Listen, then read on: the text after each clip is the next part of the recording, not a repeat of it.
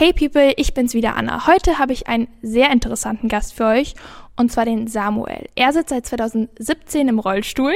Er nickt schon, weil ich habe gerade nochmal nachgehakt, seit wann er denn jetzt im Rollstuhl sitzt. Samuel, möchtest du dich einmal vorstellen und uns erzählen, wie es dazu gekommen ist? Klar, ich stelle mich doch gerne vor. Ich bin Samuel, ich bin jetzt mittlerweile, werde dieses Jahr 24 Jahre alt. Ähm, ich studiere jetzt Medizin schon im vierten Semester und mache nächstes Jahr dann mein erstes Staatsexamen. Ähm, wie es dazu kam, dass ich im Rollstuhl sitze, ist eine etwas blöd gelaufene Geschichte, sage ich mal. Also als erstes kam ich ins Krankenhaus, weil ich nicht mehr richtig laufen konnte. Und da haben die Ärzte dann so gedacht, hm, was da, kann das sein? Die haben unter anderem ein MRT gemacht, also die haben geguckt, äh, wie sieht's innen drin in mir sozusagen aus. Und da hat man leider gesehen, dass etwas auf das Rückenmark drückte. Und dann dachte man, hm, vielleicht ein bisschen Blut oder irgendwas gequetscht. Und dann hat man die erste Notoperation gemacht und da hat man leider festgestellt, dass es ein Tumor war, der auf mein Rückenmark gedrückt ist. So, da war der erste Schock natürlich riesig, als ich die Diagnose Krebs bekam. Und das Schlimmste war eigentlich, dass in der gleichen Nacht, nachdem ich die Diagnose erhalten habe, der Tumor nochmal gewachsen ist und hat nochmal das Rückenmark gequetscht. Und bei der zweiten Notoperation konnten sie sozusagen nicht mehr wirklich was retten. Und ich habe durch die Quetschung dann eben einen inkompletten Querschnitt äh, bekommen. Das bedeutet eben, dass ich meine Beine kaum noch, bis, kaum noch bewegen kann, aber ich spüre dafür zum Beispiel äh, Wärme und Kälte. Okay. Du hast gerade gesagt, dass du zwei Notoperationen hattest, richtig? richtig? Saßt du dann nach der zweiten direkt im Rollstuhl oder wie lief das dann ab? Genau, nach der zweiten saß ich direkt im Rollstuhl. Das Problem war aber aufgrund der Krebserkrankung brauche ich erstmal noch eine relativ starke Chemotherapie. Und das hatte zur Folge, dass ich erst relativ spät im Rollstuhl saß, weil erstmal wollte man gucken, dass man diesen scheiß Tumor, sage ich jetzt, wie es ist, ähm, bekämpft. Und deswegen hat es ungefähr drei, vier Monate gedauert, bis ich das erstmal wirklich im Rollstuhl saß und dann auch realisiert habe, dass das mit dem Laufen nicht mehr funktioniert. Du hast damals Abitur gemacht, warst gerade fertig oder so, kann das sein? Ich erinnere mich daran so grob, weil ich kenne Samuel schon, ähm, ja, privat könnte man fast sagen. Er ist halt auch in unserer Partei, also in der CDU aktiv, daher kenne ich ihn tatsächlich. Und ich glaube, du warst beim Abitur dabei gerade, oder? Genau, ich hatte gerade mitten das schriftliche Abitur fertig gemacht und es sollte auf die mündlichen Prüfungen hingehen, aber da kam der Krebs dazwischen und ja, deswegen habe ich das Abitur sozusagen ein Jahr später dann gemacht. Musstest du die Abschlussklasse nochmal komplett machen oder nur die Prüfungen? Also ich musste nur nochmal die Prüfung machen. Ähm, Im Nachhinein wäre es vielleicht besser gewesen, hätte ich nochmal die Abschlussklasse sozusagen gemacht, weil durch den Tumor war auch meine Leistung irgendwie so eingeschränkt, dass die Klausuren relativ gut verhauen waren. Und ja, da habe ich gesagt, komm, ich mache nur das Mündliche mhm. und dann ist gut. Wie war das dann für dich? War das eine sehr große Umstellung? Dann, du warst ja zu Hause, wahrscheinlich war deine Wohnung gar nicht darauf vorbereitet oder warst du noch bei deinen Eltern? Ja, ja. War, das war ja wahrscheinlich gar nicht darauf eingerichtet, dass da jetzt ein Rollstuhl kommt, oder? Was für, ich sag mal, Hindernisse hast du dann direkt gemerkt schon? Also das erste Hindernis war, dass mein Schlafzimmer im ersten Obergeschoss ist. Oh. Und ja, Treppen hochgehen ist etwas schwierig im Rollstuhl. Und deswegen mussten wir mich sozusagen im Wohnzimmer zwischenplatzieren. Mhm. Und ja, dann eben so gucken, dass wir im Wohnzimmer, wir haben ein relativ großes Wohnzimmer zum Glück, äh, dass wir mir da so eine Art Schlafzimmer einrichten und das war die erste Umstellung. Und danach war noch so Umstellung, wie komme ich allein im Haus zurecht und so, weil ich habe auch keine klassische Reha gemacht, weil ich war froh, als ich die Chemotherapie überlebt habe. Und dann wollte ich einfach nur nach Hause und dann haben wir irgendwie versucht, uns zu Hause zu arrangieren. Also sei es was es Transfers vom Rollstuhl ins Bett angeht und mhm. so. Und das waren schon alles Riesenumstellungen. Ähm, heute soll es mehr um Barrierefreiheit gehen als um, ich sag mal, eine Geschichte. Das, wir haben das jetzt aber einmal angeschnitten und jetzt quasi ja den Übergang gemacht. Also du musstest erstmal dein Haus barrierefrei gestalten und umbauen und wenn du jetzt, wohnst du schon alleine oder? Nein, wenn du jetzt aber rein theoretisch umziehen würdest wollen, dann müsstest du ja eine Wohnung im Erdgeschoss finden, oder? Theoretisch ja, oder zumindest ein, eine Wohnung, die mit einem Aufzug erreichbar ist. Was aber leider in unserer heutigen Gesellschaft nicht so einfach ist. Also eine, sagen wir mal, wirklich gute, barrierefreie ähm, Wohnung zu finden. Also es fängt schon damit an, sind die Türen breit genug? Äh, ist die Miete auch bezahlbar? Weil meistens sind barrierefreie Wohnungen relativ teuer. Und das finde ich auch so ein bisschen schade einfach, weil wir haben eine Gesellschaft, die immer älter wird und auch ältere oder Eltern mit Kinderwagen und so, das wäre eigentlich ja. meiner Ansicht nach allmählich wirklich so ein Standard, dass man zumindest einen Fahrstuhl in der Hand ja. ja. Und wir kümmern uns ja auch eigentlich um viele Gesellschaftsschichten. Das wäre ja dann eigentlich nicht zu viel verlangt, sowas. Vor allem, du kannst da ja wirklich gar nichts zu. Nein. Das war ja wirklich, ich sag mal einfach scheiße, ja. ähm, dass man da auch noch mehr macht. Und du hattest da vorher natürlich einen ganz anderen Alltag. Ne? Du warst wahrscheinlich vielleicht öfters in der Stadt mit Freunden mal was trinken oder so. Ging das danach noch? Geht es jetzt wieder oder wie war das für dich? Also es geht jetzt auf jeden Fall wieder. Was eben ein ganz großes Problem ist, das kennst du ja vielleicht auch, wenn du in Herne mit der U-Bahn fährst. Mhm. Da ist so eine Riesenkante zum Beispiel von dem Einstieg in die U-Bahn, dass es fast alleine nicht möglich ist, mit dem Rollstuhl oder Kinderwagen da reinzukommen. Das ist zum Beispiel, was mich auch, wenn ich so sagen darf, mega abfuckt, mhm. dass die äh, öffentlichen Verkehrsmittel nicht wirklich der Barrierefreiheit angepasst sind. Und klar, wenn man feiern geht, stellt man häufiger fest, dass da noch Stufen sind oder die Toiletten nicht wirklich barrierefrei sind. Also klar, es ist dann schön, wenn du Freunde hast, die dir dabei helfen und so, aber manchmal denkt man sich so, könnte es nicht einfach viel einfacher ja. sein? Ich muss sagen, also ja, zugeben, dass bevor ich dich kennengelernt habe, mir nie Gedanken darüber gemacht hat, habe. Und dann warst du halt bei uns auch in der Jungen Union. Und dann haben wir echt mal angefangen zu überlegen, wo kann man eigentlich in Herne barrierefrei hingehen, ähm, wo man auch nicht, keine Ahnung, in dem schicksten Restaurant sitzt, wo man auch einen Raum hat, wo man tagen kann. Und da ist mir erstmal aufgefallen, wie, sagt man, unbarrierefrei, was sagt man? man ja, sagen, ja, also wie nicht barrierefrei eigentlich die meisten Orte sind, ne? Ja. Was würdest du dir da, also du hast ja gerade schon gesagt, dass es eigentlich nicht zu viel verlangt ist, aber was würdest du dir vielleicht auch von deinen Mitmenschen wünschen? Findest du es nervig, wenn man dich ständig fragt, ob man dir helfen kann? Findest du, also auf Dauer fragt dich ja wahrscheinlich jeder Dritte, ey, soll ich dir helfen? Soll ich dich anschieben, Bruder, oder sowas? Ja, ja. Also Prinzipiell finde ich es gar nicht schlecht, wenn man mir Hilfe anbietet. Aber bei einigen Situationen, zum Beispiel wenn ich in der Fußgängerzone bin und dann auf einmal irgendwelche Leute meinen, mich anschieben zu müssen, denke ich mir auch so, hallo, geht's noch? Also, fragen die vorher? Nö, die fragen nicht mal. Die schieben dich dann einfach so an und wo ich mir denke, ach krass. Hallo, alles gut bei Ihnen? Ja, also das finde ich schon relativ nervig. Oder Was machst du dann? Dann sage ich, könnten Sie das bitte sein lassen, weil im, wenn man ehrlich ist, ist es ja eigentlich schon eine Belästigung. Ja. Ja, ja. und das kapieren die meisten aber irgendwie leider nicht und das ist nervt einfach. Also klar, ich, wenn ich Hilfe brauche, dann sage ich das auch offen, aber ohne mich irgendwie zu fragen, an meinen Rollstuhl rumzutätscheln oder so, das finde ich geht gar nicht. Ja. Was ist das Dümmste, was du dir je anhören musstest, weil du im Rollstuhl sitzt? Also sei es, dass dich jemand doof angemacht hat, vielleicht auch nur ein Witz, wo du denkst, okay, der geht jetzt echt zu weit. Da muss ich, da muss ich jetzt mal kurz überlegen. Ähm, klar, einige sagen zum Beispiel, was ich schon mal gehört habe, äh, du tust nur so. Ach krass. Ja. Oder was immer sehr nicht verletzend ist jetzt vielleicht ein bisschen übertrieben, aber scheiße ist, mhm. wenn ich auf einem Behindertenparkplatz sind und die Alten, verzeiht mir, Omi und Opis, dann so mhm. gucken und meinen, ja, du darfst da gar nicht parken und so, nur weil ich so jung bin und wenn ich dann meinen Rollstuhl raushole, sagen sie, na, das kann doch gar nicht sein und so. Also das finde ich schon echt krass, das manchmal zu sehen, wie die da einfach so reagieren. Also du bist dann ja auch schon, ich sag mal, ganz viel Opfer von Diskriminierung geworden. Ich finde das Wort Opfer ein bisschen doof, weil aber es ist technisch gesehen ist es so, aber das heißt, du wurdest schon ziemlich oft von Leuten auch unterschwellig einfach diskriminiert, weil du im Rollstuhl bist und ein junger Mensch bist, oder? Ja, genau. Also viele können sich das auch einfach nicht vorstellen und denken, der simuliert zum Teil oder so. Mhm. Oder man hat auch oft festgestellt, wenn man Menschen kennenlernt, dass die sich häufig auch, häufig ist es vielleicht übertrieben, aber sie, ja, meistens hat man so das Gefühl, manchmal interessieren sich die Menschen mehr für deine Krankheit als für dich, als der Mensch, der du bist. Und da denkt man sich auch so, ja, es ist nur mal ein Rollstuhl, aber das macht mich eigentlich nicht aus, ne? Und ja. Ja, ich finde das schwierig, weil natürlich ist es das Erste, was einem an dir jetzt auffällt, ne? Wie, keine Ahnung, an anderen Leuten fällt ja mal andere Dinge auf. Ähm, ich habe mal so eine ganz banale Frage. Kannst du in den Supermarkt einfach gehen? Weil da gibt es ja auch viele hohe Regale ne? und solche Sachen. Da komm, kommst du da dran? Oder was muss da?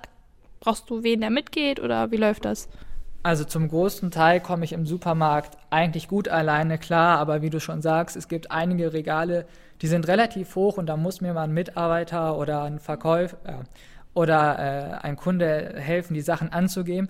Was manchmal auch blöd ist, wenn die eng, äh, Gänge ja. so ganz eng sind. Da ist es dann echt schwierig durchzupassen oder was manchmal auch nervt ist, wenn du an der Kasse stehst und die Sachen gerade auslädst und dann rammt dir von hinten noch jemand so einen, Einkau äh, so einen Einkaufswagen rein nach dem Motto, ja, ich muss jetzt auch meine Sachen ausladen, wo du dir denkst, fährst du einen normalen Menschen in der Hacken oder nicht, ne? Ja. Also. Ja. Schwierig. Wir waren ja damals bei uns in der Herner Innenstadt unterwegs und haben uns angeguckt, wie barrierefrei die ist, ne? Da hattest du auch vom Rathaus erzählt. Das Rathaus war nicht barrierefrei, kann das sein? Das war nicht das Rathaus direkt, sondern es war damals das damalige Bürgerbüro, was sich im Umbau befand. Da war die Tür nicht elektronisch zum Beispiel, das heißt, man hat sie kaum aufbekommen. Und also wenn man auch reinkam, war da diese Anmeldung so hoch, dass ich den Typen nicht mal wirklich in die Augen sehen konnte. Ja. Ähm, aber soweit ich das weiß, ist auch das Rathaus nicht wirklich barrierefrei. Also ich glaube, ich weiß nicht, ob mir das Timon erzählt hat, aber es war zum Beispiel, oder ist es so, dass während Corona hinten diese barrierefreie, dieser barrierefreie Eingang irgendwie über eine Tür erreichbar ist und die ist während Corona ähm, zu. Und da muss man erst anrufen oder so. Also da denke ich mir auch so, was soll das? Ja. Wie fühlt sich das dann an? Ich sag mal, von so einem schon fast Staatsorgan oder halt von so ganz normalen Verwaltungssachen, wo du ja auch hin musst, um den Perso neu zu beantragen oder um so ganz normale Dinge zu machen, die du ja wirklich tun musst, fast schon, ich sag mal, nicht beachtet zu werden und ausgeschlossen zu werden. Es ist schon sehr hart, weil ich mir so denke, ich bin nicht der einzige Mensch, der im Rollstuhl sitzt, beziehungsweise nicht der einzige, der ein Handicap hat, sei es jetzt Mütter mit einem Kinderwagen oder Menschen mit einem, die älter sind und ein Gehproblem haben. Also da denkt man sich, warum kann man da nicht einfach sowas mitdenken? Breitere Türen machen, mehr öffentlichen Toiletten oder so. Also es ist ja alles nur zum Wohle der Gesellschaft im Endeffekt. Glaubst du, dem ganzen Thema wird nicht genug öffentliche Aufmerksamkeit geschenkt? Also, dass wir noch nicht genug darüber reden und also ich habe ja selber schon zugegeben, dass ich gar nicht darüber nachgedacht hatte vorher, wie barrier unbarrierefrei oder nicht barrierefrei viele Orte sind. Glaubst du, wir müssen da noch viel mehr darauf achten, auch als Gesellschaft? Ich denke schon, weil umso mehr man dieses Thema polarisiert, umso mehr wird es wahrgenommen. Und ich glaube, wenn man so, sage ich mal, häufiger, weiß ich was, so Situationen mit Menschen nachspielt, wie es für Rollstuhlfahrer ist, zum Beispiel, dass sie sich einen Tag im Rollstuhl sitzen und dann durch die Innenstadt rollen, werden die auch merken, oh, das ist ja gar nicht so einfach und vielleicht, dass dadurch dann mehr und mehr was bewegt wird. Finde ich auf jeden Fall eine sehr interessante Frage, aber ich glaube auch total schwierig, weil es ja auch ein sehr emotionales Thema für viele Leute ist. Ne? Ja. Ist es dir passiert, dass du teilweise von Situationen oder also nicht, dass du von einem Gebäude ausgeschlossen wirst, sondern von der Gruppe, die dahin geht. Im Sinne von, keine Ahnung, deine Freunde entscheiden sich, die wollen jetzt unbedingt Dart spielen gehen, aber sagen dann zu dir, boah, Samuel, sorry, wir haben jetzt keinen Bock, die Kneipe rauszusuchen, die barrierefrei ist. Wir gehen jetzt halt ohne dich. Also das habe ich zum Glück noch nicht erlebt, aber ich sag mal ganz ehrlich, manchmal bin ich so im Überlegen, ob ich mit den Leuten mitkommen soll. Weil klar, sie würden mich hochtragen oder so, aber irgendwie möchte man auch sozusagen das alleine schaffen und ja. wenn man dann daran gehindert wird, weil es keine Aufzüge gibt oder weiß der Geier was, weil da zu schmale Türen sind, ist das doch schon immer sehr belastend. Du bist jetzt erst, lass mich rechnen, 2017, 4, ja. du bist, hast du gerade gesagt, ich mir schon, eine 24, oder? Ja, ich Das heißt, du bist ja noch total jung und studierst jetzt Medizin, also du hast ja so viel schon durchgemacht in deinem jungen Alter hast dein Abitur direkt nachgemacht im nächsten Jahr, studierst Medizin, engagierst dich politisch. Also du hast dich davon ja echt nicht unterkriegen lassen. War das teilweise mal anders? Also da müsste man eigentlich jetzt sozusagen mal meine Eltern fragen, weil ähm, so ich würde sagen, klar, ich hatte auch mal schwierige Momente, aber es haben eben wie gesagt die ganzen Organisationen, ich bin ja nicht nur in der CDU, ich bin beim Leo-Hilfswerk, bei den Johannitern, ähm, äh, die haben einen da auch natürlich wieder so ein bisschen rausgeholt, indem sie gesagt haben, ja komm, wir machen mal was zusammen oder so. Also schwierig zu sagen. Also ich glaube, irgendwie war es für mich immer so diese, sag ich mal, Steh-auf-Mentalität, ähm, versuchen das Beste draus zu machen, so gut es geht. Ich finde das, also ich habe da so viel Respekt vor. Ähm, ich glaube aber, fast jeder, der jetzt hier zuhört, wird denken, ach krass, ich habe leider jetzt gerade meine Frage verloren. Ähm, nicht schlimm, die wird bestimmt wiederkommen. Ich würde jetzt einfach einmal kurz auf ein anderes Thema dann einfach lenken. Du hast ja gerade schon vom ÖPNV erzählt. Wie bist du gerade eigentlich hier hingekommen, Samuel?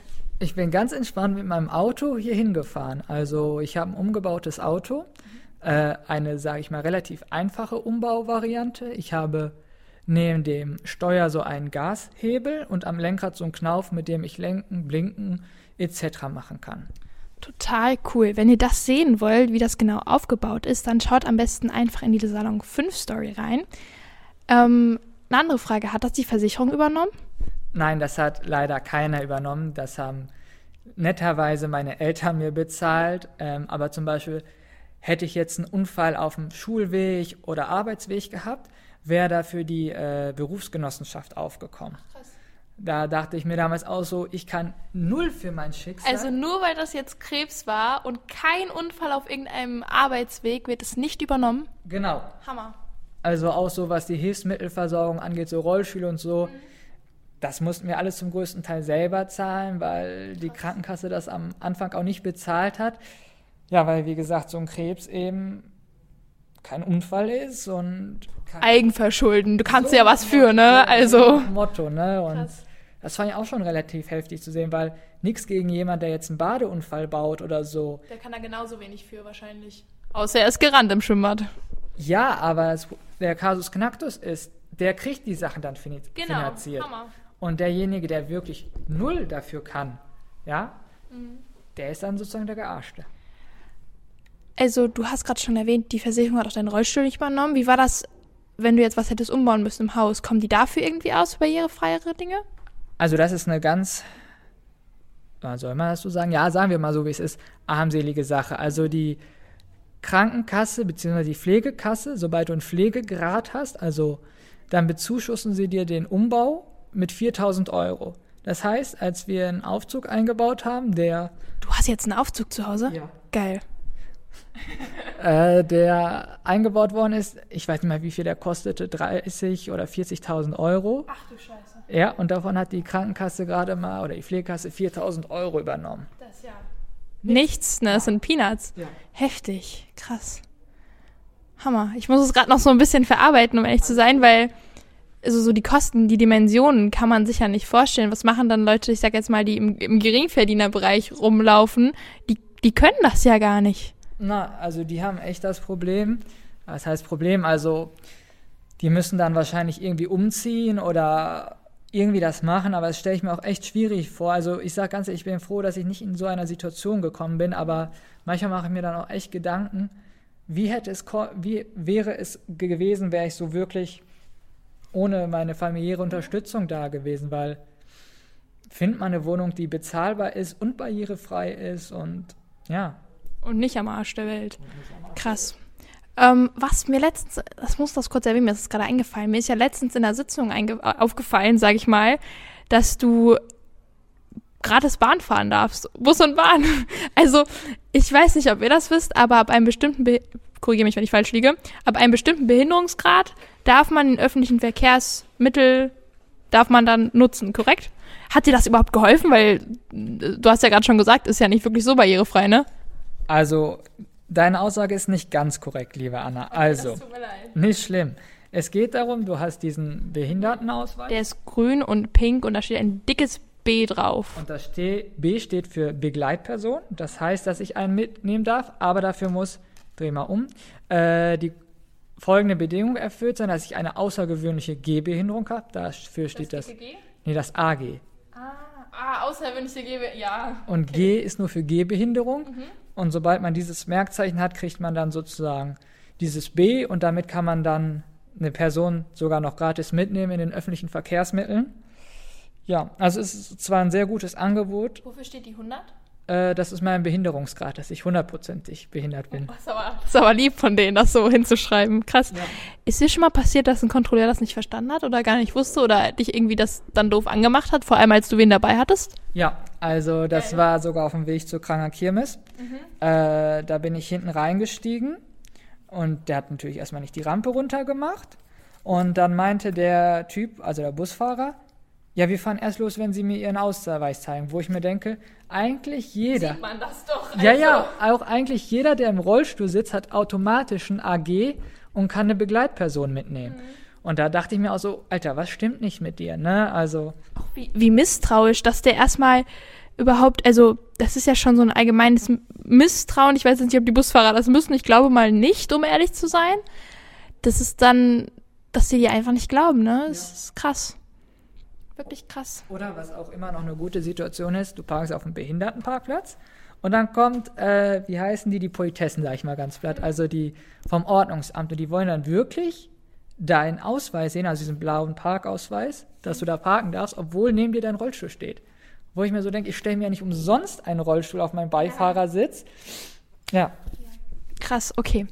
Ähm, wir würden jetzt langsam zum Ende kommen, deswegen würde ich dich gern einmal fragen, wenn du dir eine Sache von der Gesellschaft wünschen könntest, was Barrierefreiheit oder vielleicht auch den Umgang mit solchen Sachen angeht, was wäre das?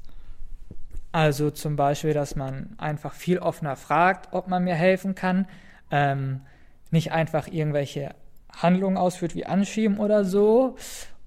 Oder auch einfach mal auf Missstände aufmerksam zu machen, wenn zum Beispiel jemand sieht, oh, der Aufzug ist kaputt, bei der U-Bahn, S-Bahn weiß der Geier was ähm, dass man da zum Beispiel so die Service-Hotline anruft, dass sie das reparieren oder ja, wenn die Leute in der Politik sind, dass sie sich auch vielleicht ein bisschen mehr dafür einsetzen, für, das Thema Barrierefreiheit zum Beispiel.